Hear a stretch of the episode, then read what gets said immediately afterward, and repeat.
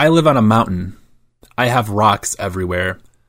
I have boulders in my yard. Actual, honest to goodness boulders in my yard. And today, I went to the store and I bought more rocks because capitalism is stupid. On top of this, doing all of this work over the last couple of days, my back is trashed. Like it hurts. It hurts to sit here and record right now. But I'm going to do it for the people. Time for a strength check. Power, infinite, in- infinite power, infinite, in- infinite power, power, power, power, infinite, infinite, in- infinite power, infinite, in- infinite power, infinite, in- infinite power, power,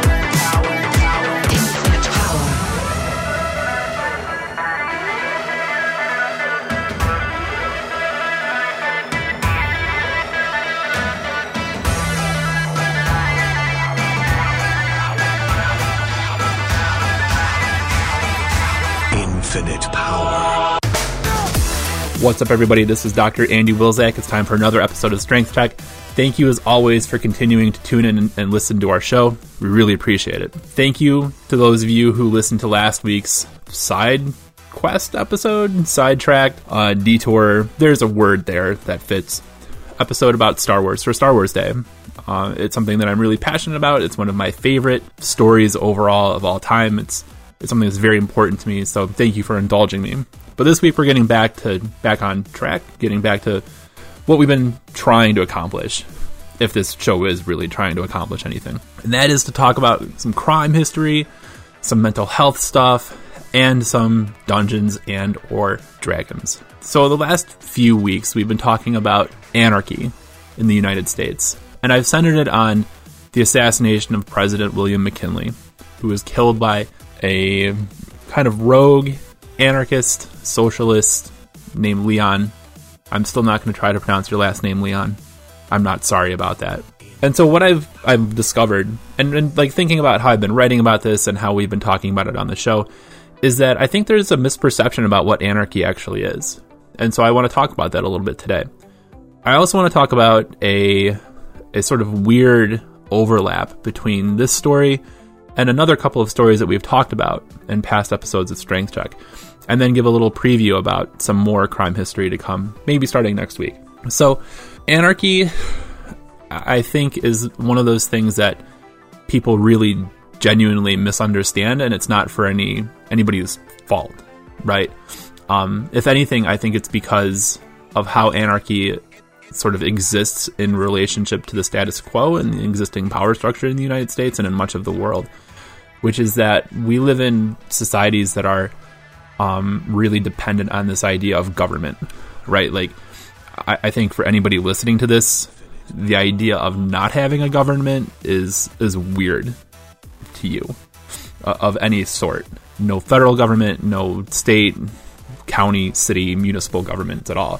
And so one of the things that anarchists advocated for and what anarchy believes in is that humankind doesn't need a government, that the existence of government, regardless of if it's a monarchy or a democracy or a republic or communism or socialism or whatever, that the very existence of government is something that impedes on our sort of God-given freedom, right? That that no person, that no man, woman, or child can actually exist in a state of natural freedom as long as government exists. And so that's part of it. The other part of anarchy is that it's it, it's sort of how do I even want to say this? I think the best word that I've seen described used to describe it is mutualism. So anarchy is like socialism without government, where everybody who buys into an anarchist or anarchical society all buys into this idea that we're going to share and share alike. So this idea of like markets or capitalism or capital or owning anything is really antithetical to what anarchy believes in. So not only are they against government, they are against like property. And there's a lot to disagree with there. There's a lot that like historically people in the United States would not buy into like hook line and sinker. You can be against capitalism and you can think that private property is really gross but still want there to be government.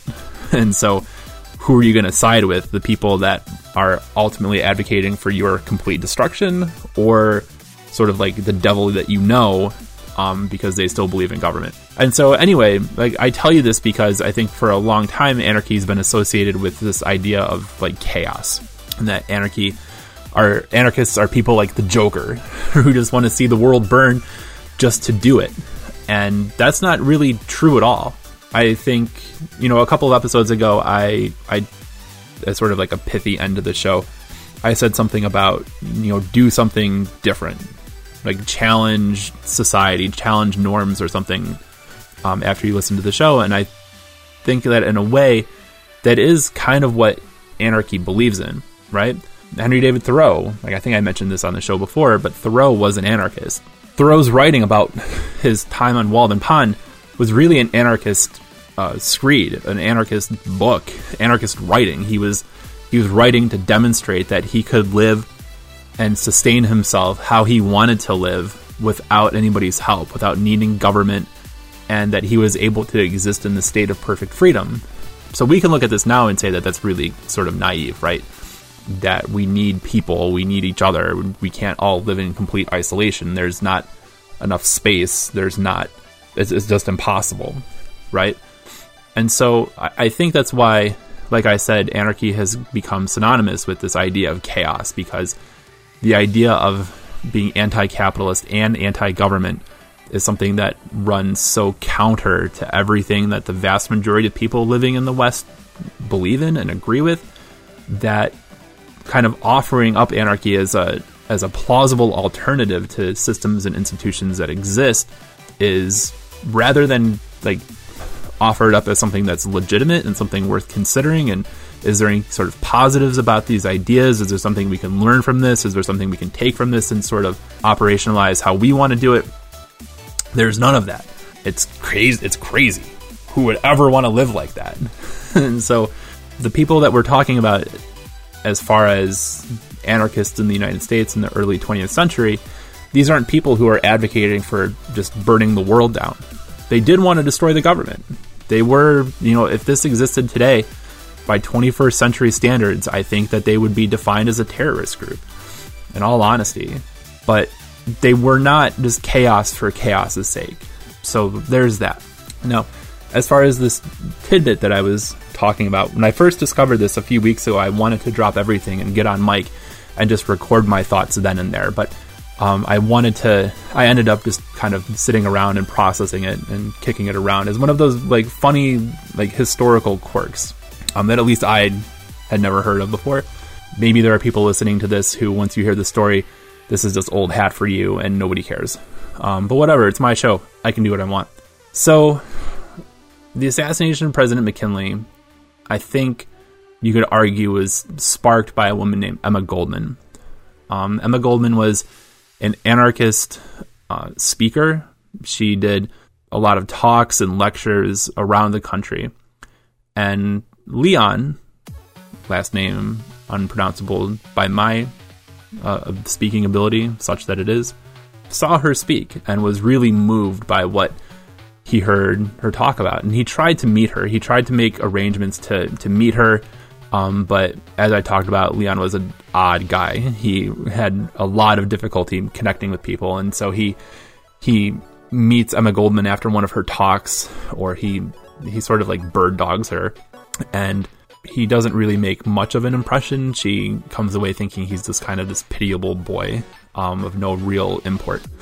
Um, but anyway, Emma Goldman is connected to Evelyn Nesbit, our friend Evelyn, and so the connection there is is interesting. So Evelyn Nesbit, if you remember from past episodes, was a aspiring model and actress who was raped by a man named Stanford White. Stanford White was the architect of the first, I'm sorry, the second iteration of Madison Square Garden.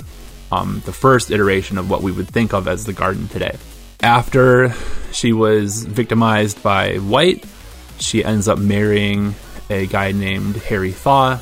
Harry murders Stanford White in front of a crowd of people at the garden, goes on trial for it. Evelyn is dragged in front of the court two times She testifies about what she told Harry about Stanford's rape of her um, and what it did to him. And Evelyn Nesbit is the reason why, in my opinion, she's one of the reasons why we talk about rape and sexual assault today the way that we do, because the papers published her testimony almost verbatim. And President Teddy Roosevelt at the time tried to, what there's a metaphor, try to get the toothpaste back in the tube. um, by trying to get the papers not to print what she had said in court, but they already printed it. So um, President Roosevelt's fears that the country just wasn't going to be able to keep it together, hearing all the terrible things that Evelyn endured, um, was proven false. Unless that's why we're in the conditions that we're in today, but I doubt it. So, anyway, after the trial, um, the trials, uh, things between Evelyn and Harry had gotten really bad. They were basically estranged, um, and they eventually did separate. If they hadn't separated during the trial, my memory's a little bit foggy. But anyway, at the conclusion of the trial, the Thaw family gave Evelyn ten thousand dollars as like uh, a, sort of like a payoff. I guess they had they had separated. Um, she had been so dependent on Harry th- for her money um, so ten thousand dollars is like a reward or a payment for testifying on his behalf during both of his trials. And at that point, Evelyn was so disgusted by the Thaws that she didn't want their money, and she viewed the money as kind of an insult to everything that she had endured and everything that Harry had meant to her, and she to him. And so she she wanted to use the money in a way to spite the Thaws, and she ended up giving it to Emma Goldman, who took the money and immediately gave it to a man named John Reed. John Reed, at the time, was the president of the American Communist Party. Um, but John Reed is especially important because he, in his role as a journalist, was one of the first people, well, the first person to really introduce ordinary Americans to the reality of war.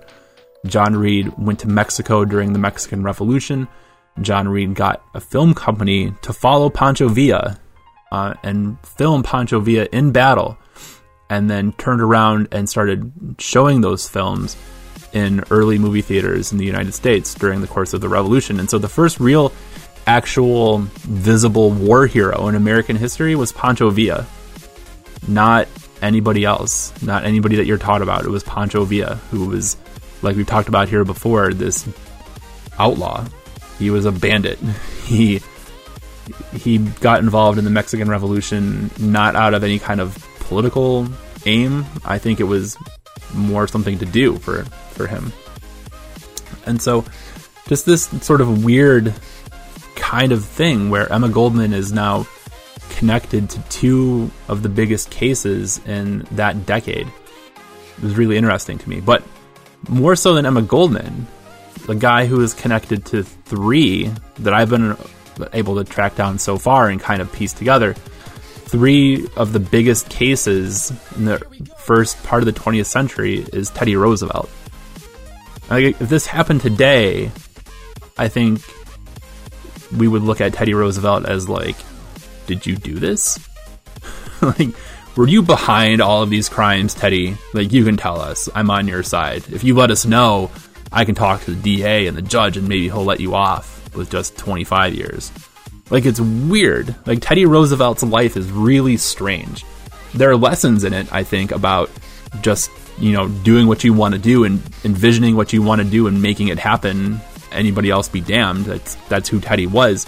Like, Teddy got involved in public life because he he saw the state of, of the police in New York City and basically declared himself the commissioner. and and in his capacity as commissioner, hired the first Italian police officer in New York City, first Italian detective, Giuseppe Petrosino. But I don't want to talk too much about Petrosino right now because we're going to talk about him soon.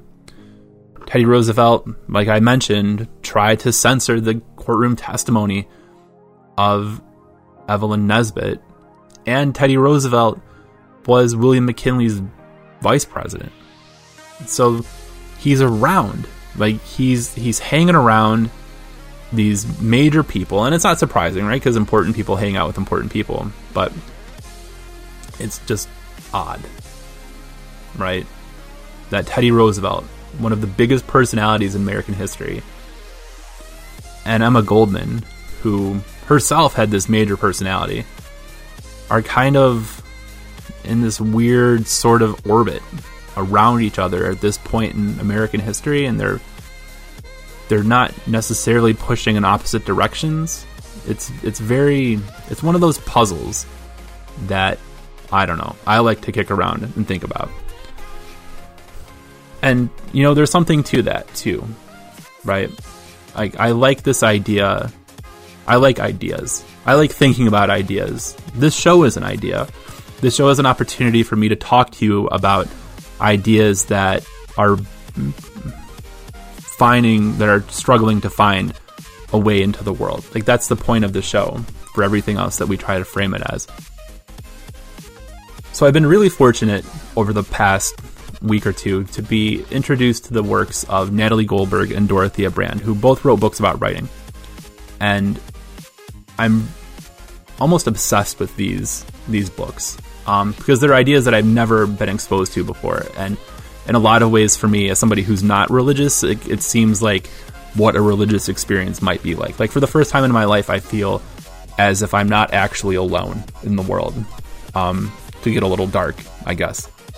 Um, but anyway, what Natalie Goldberg writes about in her advice to aspiring writers is really more metaphysical than actual technical advice. And I don't need technical advice, and I don't think you need technical advice either.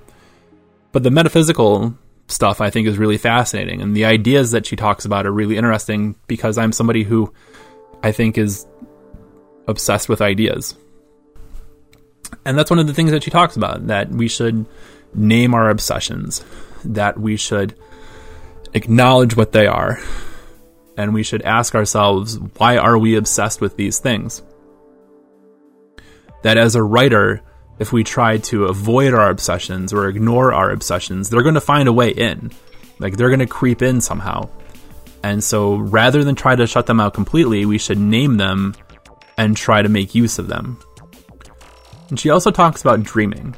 Her and Dorothea Brande both talk about dreaming, but they have different sorts of approaches. Not opposite, just different. Dorothea Brande talks about the importance of daydreaming. That we should allow ourselves to be childlike, that we, we learn more about ourselves and our perspectives on the world by thinking about what we daydream about. And that's really cool. Natalie Goldberg talks about the importance of recognizing that our dreams are are valid. Um, and I find that idea really fascinating because part of my job is to talk to students about what their dreams are. And unfortunately, the, these dreams are are about your career, what your career path is going to be. We don't talk about dreams about health or happiness or family or life. We talk about careers. What's your dream paycheck? And so, pragmatically, my job is to try to temper expectations sometimes. So, what I mean by that is if a student has barely passed their classes and they come into my office and they tell me that they want to go to one of the best law schools in the country, my job is to say, well, you're not. That's just not going to happen. It doesn't mean that their dream is invalid and doesn't mean that it's impossible because that student could very well withdraw from my university, re enroll someplace else as a first year student, majoring in political science or sociology or criminal justice or biology or chemistry or electrical engineering and get a 4.0 in all of their classes and graduate with honors and be first in their class and have a scholarship to any law school in the country that they want to. Like, that's not impossible. But in my experience, a lot of people don't think about their dreams that way. Like, we don't tend to think about stuff like we might actually have to work for it but I don't know. I do know that a lot of times we allow people to shut our dreams down because we do unfortunately think about everything in terms of can I make money off of this? And a lot of our dreams are not something that can be like a paycheck, right? It's not something we can monetize. It's not something that we can, you know, we have to call the IRS about my dreams right? And so, because of that, I think that a lot of times we think that what makes us happy is actually something stupid. And we don't want to do stupid stuff. Like Dwight Schrute said, anytime I'm about to do something, I ask myself if a stupid person would do it. And if the answer is yes, I do something different. Like, we think about ourselves a lot in, in those terms. And so I sit here in my basement surrounded by my stuff, recording a podcast that I don't know how many people listen to regularly. And I I think about all the people who upon hearing about this idea for this show or even that this show exists would say that this is a stupid idea. Um and maybe that fear of doing something stupid held me back for a long time. You know, academia is a very judgy and hypercritical field to be in. and so maybe all these ideas that I've had that I'm obsessed with that make me happy, I maybe I've squashed those because people are going to think it's stupid. And so I shouldn't do what makes me happy. But again, because the works of these brilliant women have been like a spiritual awakening for me, I, I, I don't care like what this show is. We can talk about crime history, we can talk about revolution, we can talk about D&D. And it's cool. It makes me happy. And so it's good. And so think about what makes you happy and think about the stuff that you're obsessed with and think about the stuff that you're dreaming about. And what's your plan to get there? What's your path? How can you take the talent and the genius that you have and weaponize it? so the last thing that I want to talk about this week is an update on our Dungeons and Dragons um, projects. So Play for Progress is officially almost up and running. The GoFundMe has been going great. We raised enough money for me to buy more dice for the kids and more uh, books. Um, thanks to the new bundling system on D&D Beyond, I was able to buy all of the source books electronically. And so in the future, any of our students um, can join a campaign on D&D Beyond that I set up and I can share those books with them for their duration in the program. That's a game changer for us, really. It, it exposes the kids to so many new ideas and artwork that I think is going to be really important. Starting in a few weeks, my student volunteers and I are going to be launching two different games. One of them is going to be a play-by-post game, also on D&D Beyond. The second is going to be released as I think supplemental episodes of Strength Check, our time notwithstanding. Both of those games are going to be centered on mental health. Both of those games are going to be designed for people who have no idea what Dungeons and Dragons is, how tabletop gaming works, um, who might be hearing this now and thinking like this is a stupid thing I'm going to skip those episodes for sure. All that is a precursor to actually launching Play for Progress in September. And I gotta say, I've been really blown away by the positive responses that people have, have given me to this idea. Um, just talking to people in passing about, you know, we want to do something to help kids who are struggling and suffering tell their stories and tell their stories in a way that helps them heal and helps them find their resiliency and helps them find their strength It's something that people really respond well to. So I appreciate every one of you who has donated or contributed or even said, keep it up. So if you would like to follow any of that stuff, again, we'll have the podcast episodes, the actual play podcast episodes released through Strength Check. That'll be on your feed. Um, we'll make sure to title those properly so you know what to look out for. Once we start the game on D&D Beyond, we'll also share a link there if you would like to observe. We have a Discord set up for both the Strength Check podcast through Mages and Mentors, and we have a Discord set up for Play for Progress. I will include both of those links in the show notes this week.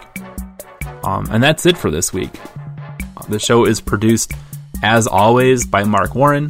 Mark looked at this this around mm, thirteen thirty five and thought, this is tight. Oh, hi, Mark. You can follow the show on the Red Hot Twitter machine at Strength Check. You can email the show at strengthcheckpodcast at gmail.com if you have any questions or feedback. You can find our show on all the podcast places. If you enjoy this, if you enjoy me, If you enjoy the ideas that we're talking about here, please leave us a positive review. Even if you don't, please leave us a positive review. Please, please. Uh, and a special appearance note this coming Thursday. Uh, what's the date this coming Thursday? It is the 16th, May 16th. I will be on Twitch playing with the people from the Scraticus Academy. 10:30 p.m. Thursday the 16th. We'll be playing a game of D&D. Um, I don't know what I'm going to play, um, but in the spirit of anarchy, it's going to be fun. That's it for this week. Be good, people. Talk to you soon. Bye.